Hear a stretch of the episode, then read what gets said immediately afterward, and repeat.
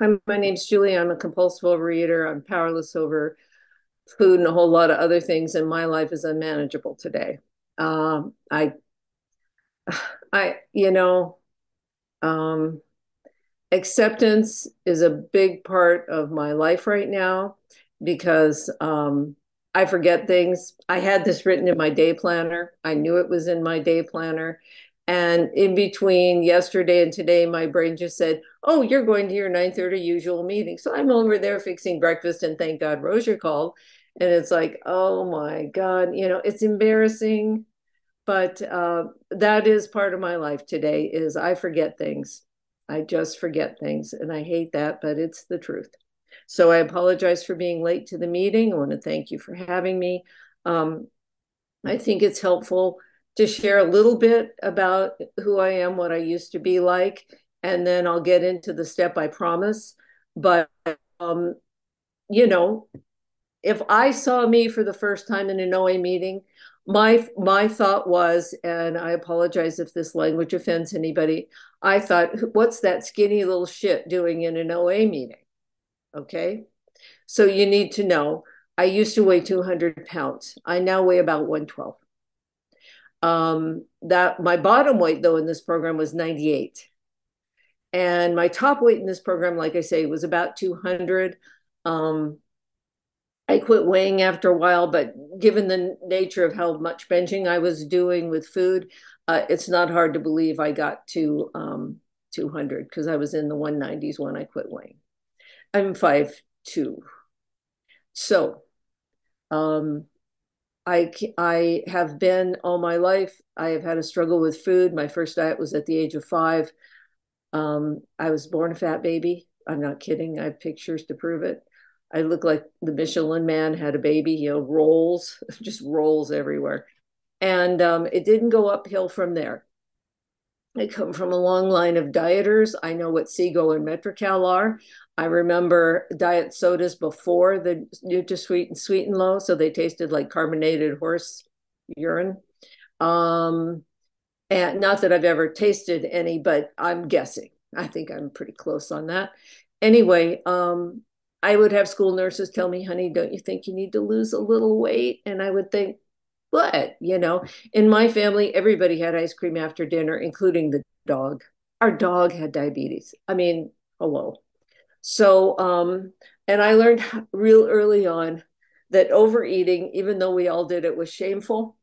And so I learned how to hide things. Just it just came naturally to me to know how to hide food all around the place and to um, eat in private, eat in secret.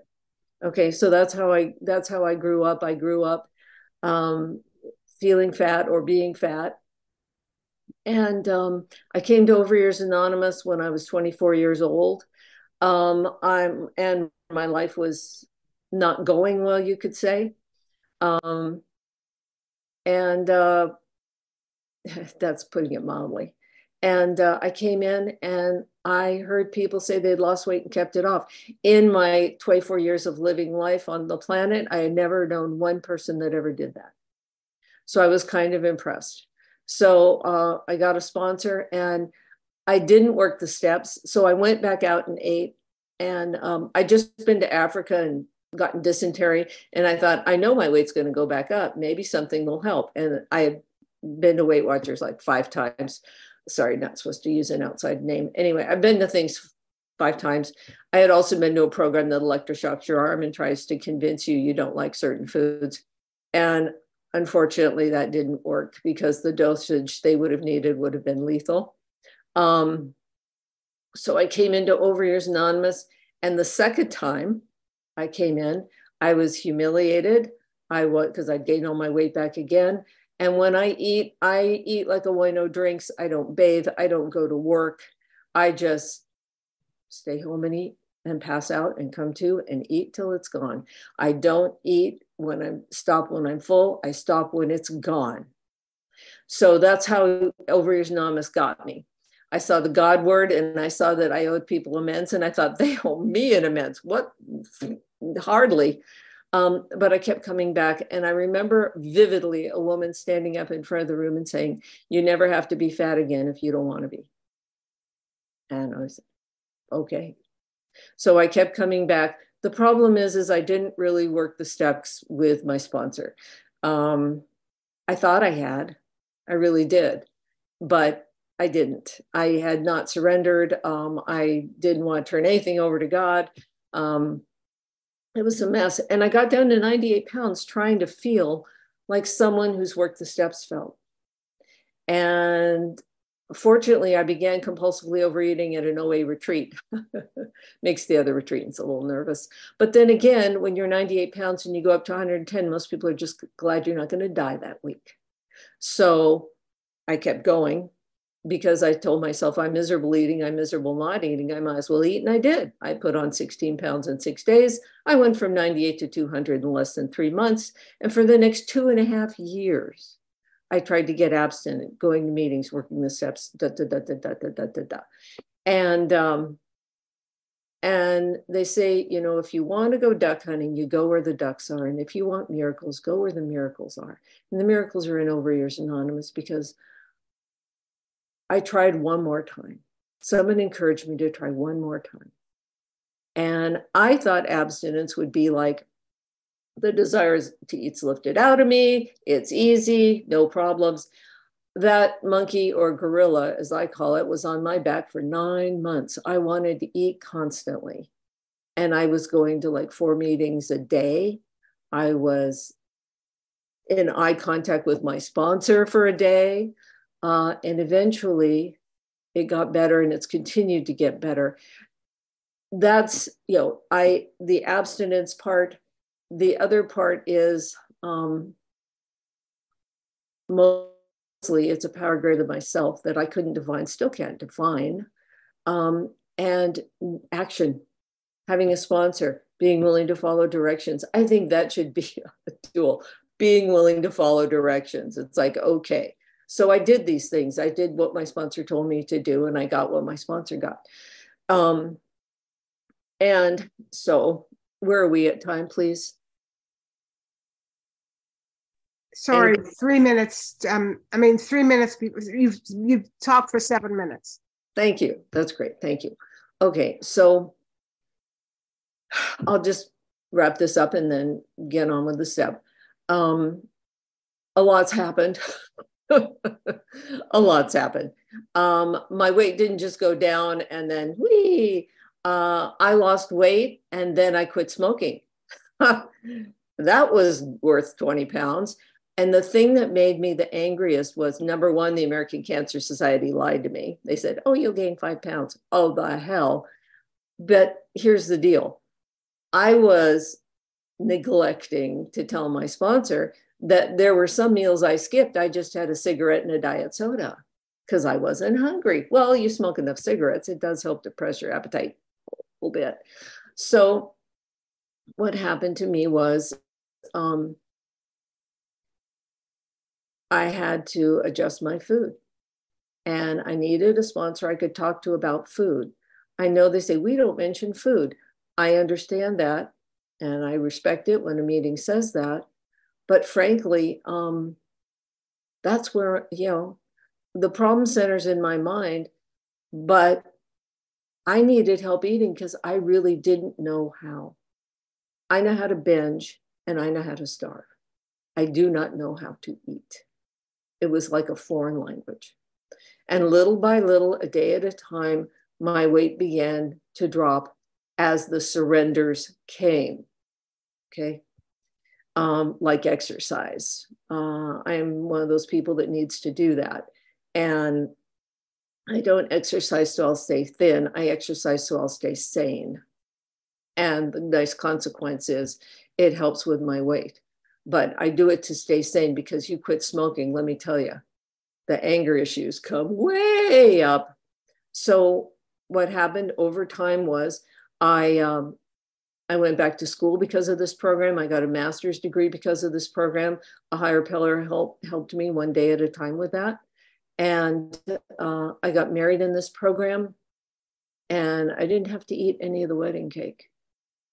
And uh, and so I've been abstaining now for 37 years, and maintaining a weight loss of around 80 pounds. and uh, learning how to live life. Okay, now I'm going to talk That's about 10, that's 10 minutes. perfect. Okay, so now I'm going to talk about step five. Okay. I did the steps because I wanted permanent recovery. I, I want nothing, nothing's permanent, but I mean, I wanted recovery. Okay. And my sponsor told me to. And I'm passive aggressive. I'll do what you tell me to do just to prove you're wrong. The problem is, is everything she told me to do was right. So not everything, but just about 99%. So uh, it was, you got to do a fourth and fifth step. Okay. It's hard to talk about five without talking a little bit about four. I felt like somebody had handed me a teaspoon and said, okay, dig through Mount Tamalpais. It's like years and years and years of stored up resentment, but I had it all filed away. You used to be able to say in video form or DVD form. Now it's like an MP3, all there in my head. From my earliest recollection, I had resentments. So this took a while. And I basically had a phone book by the time I got through. And God bless my sponsor, she listened to it. Oh my God. And I didn't even have to pay her. It was amazing. Um, what I did have to do before I sat down to write was I had to put on blinders like a horse, you know, they put them on so that you're not spooked by anything and you focus. That's what I needed to do a fourth step. I needed to focus. I prayed, God, a higher power, God, please help me write what you know I need to write for my recovery. Because some people say, I can't remember. It's like, maybe you're not supposed to right now. It's okay. It'll come up when it's supposed to or not. Just keep going. So I wrote and did all this, did all this writing and gave it to her in the course of two sessions. And what I figured would happen was, is if you've ever seen the original movie Frankenstein, where the townspeople come with flaming brands and pitchforks and all have to go after the monster, I could picture people coming down her street for me because I felt like such a monster with some of the things I had said and done and neglected to do. Okay. And it talks about it in the uh, AA 12 and 12 about one of the things we get is acceptance. And also, I think, a compassion for other people because I was hurt by what other people had done to me. And I realized that I had done the same thing to other people and I got to have a little compassion uh, for people. I also learned that it wasn't my parents' fault that I'm a compulsive overeater. Didn't hurt, but it didn't cause it. And uh, that's like saying they're responsible for the fact that I have an allergy to strawberries. So um, when I gave away that first fifth step, I remember feeling like um, Hans Brinker I think he's the kid that had his finger in the dike. I don't know who it was. Some little Dutch kid had his finger in a dike to save the town.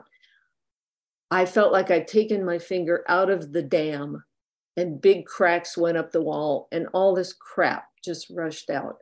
I didn't have that feeling like Bill says, where I'm walking on the Broadway highway hand in hand with my creator. I just felt friggin' relief. Thank God. You know, that's done. You know, what happened though was is what I didn't realize is I had been carrying a hundred pound bag of rice on my back, full of resentments. And what the program did was come up and poke a hole in that bag so that over time I could stand up straight.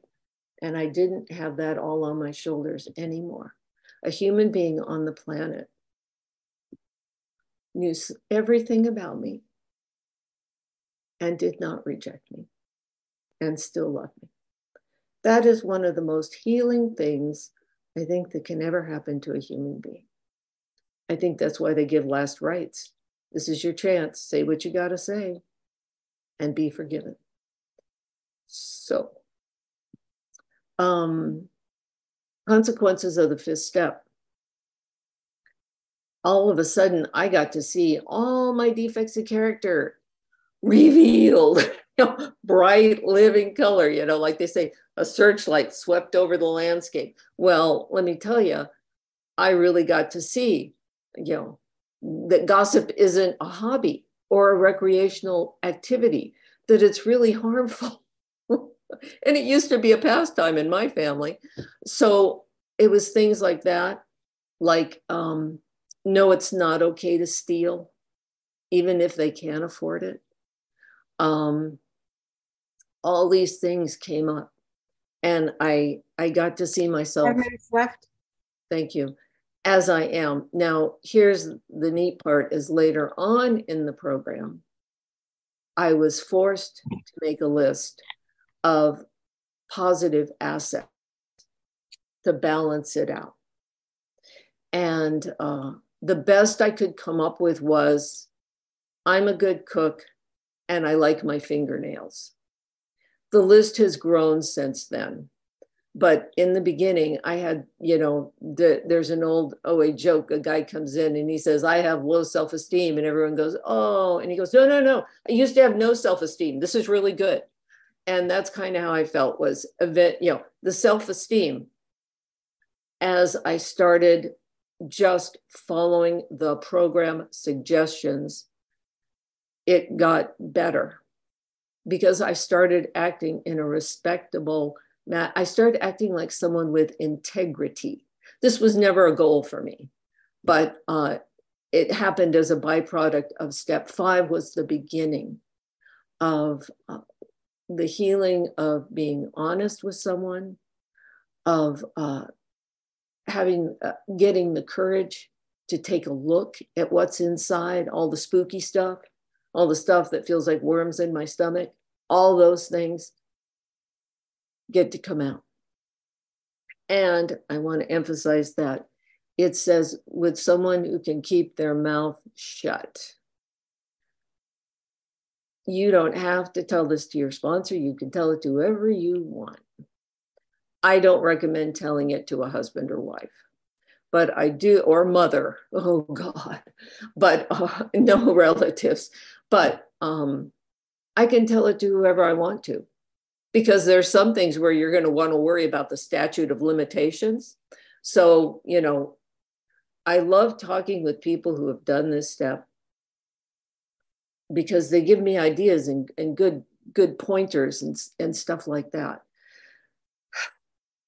So as a result of the fourth step, once you're on a roll and you realize I once I was on a roll and realized how good this was, then it was a little easier to go on with the rest of the steps. And uh, in the olden days where I got out when I got abstinent, you I did the people who are giving away the fifth step don't make their ninth step amends list. Their sponsor does. So everything I wrote about in that inventory went on a ninth step amends list. It was like, oh, criminy. Uh, so I'm just telling you my experience. I'm not saying that's what you should do. The only thing I know to not do is to not do it. And and I know I go to meetings with a person who got abstinent because they did a fifth step. I I it's my experience that I don't I couldn't do this stuff if I was still eating. That's but that's me. Other people do this stuff while they're eating and get abstinent. So, you know, um, this is a spiritual program, and the one of the spiritual rules of thumb I like is if it works, use it. If it doesn't work, don't use it. So if anything I say helps, great. If it doesn't, okay, you know, my experience. Um, and I have done other fifth steps since then. The inventories weren't in phone books anymore, but I have done them. And um, every time there is a sense of acceptance and love. But in the beginning, it's shame for me. It was shameful uh, the things I had done. And it was really important to share that with somebody. Uh, and what I, and then a sponsor will sometimes share an experience they've had. And I've had that experience as well. And it's helpful. It was helpful for me, not everybody. So, um, ending up with this, I think, you know, I was, you know, what are the key steps? All of them because I could not have done the rest of the steps without the third step. It says that in the AA 12 and 12. I'm just quoting that because when I came in, there was no OA 12 and 12. There wasn't even an OA 12. There was just AA literature. So that's the one that's kind of stuck in my head. But I think OA's 12 and 12 is magnificent and I use it all the time. So, how much time do I have left? I don't want to go over. Yep. Two uh you're that's it. Time is time's up. Good. Okay, great. So um I want to thank you guys. And I'm gonna have to step away for just a minute, but I will come back. Um and uh, thank you for listening. And um, please feel free to erase this tape if you feel, wow, that was kind of a jip. Okay. So, anyway, thank you.